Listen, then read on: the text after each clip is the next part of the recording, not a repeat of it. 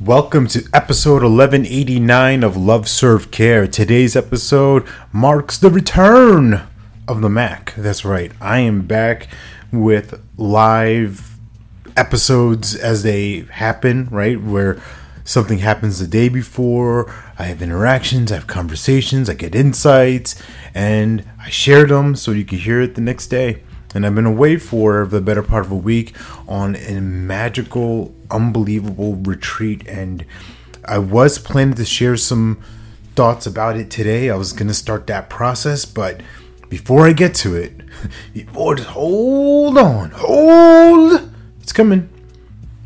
I got something else I want to share because I had a really powerful conversation with someone, and what I got to reflect to them and see as an opportunity for them was something that was shared with me long ago. And this is an old episode topic, but it's worth repeating because I think it was it's fun and like I said, it's relevant.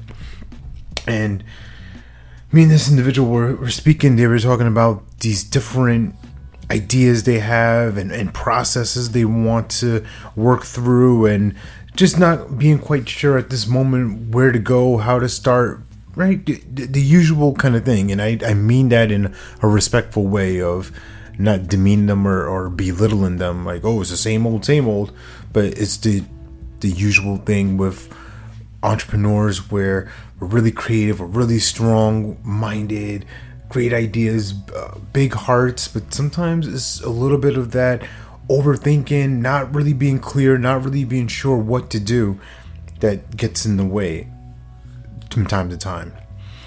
And what I shared with them was this idea that they had they had the opportunity to become Batman because in former roles they've been more of the Robin character. Not that Robin's bad, not a judgment on Robin because Robin eventually becomes Nightwing if you're a comic book nerd if you follow that storyline.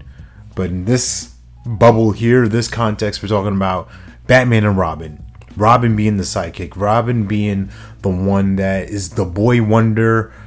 Okay, great, but there's Batman, right?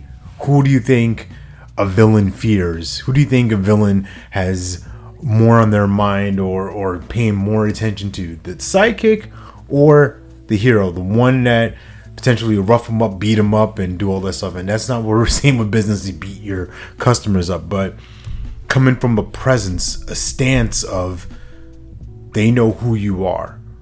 They know exactly what's what's in store when you show up. And that is of course you embodying that first, you choosing that.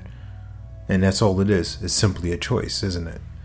Remember that you're born to live your life in abundance. You're the master of your future, you control your freedom, and you have complete dominance of your thoughts, your emotions, and your habits. Take care. God bless. Stay blessed.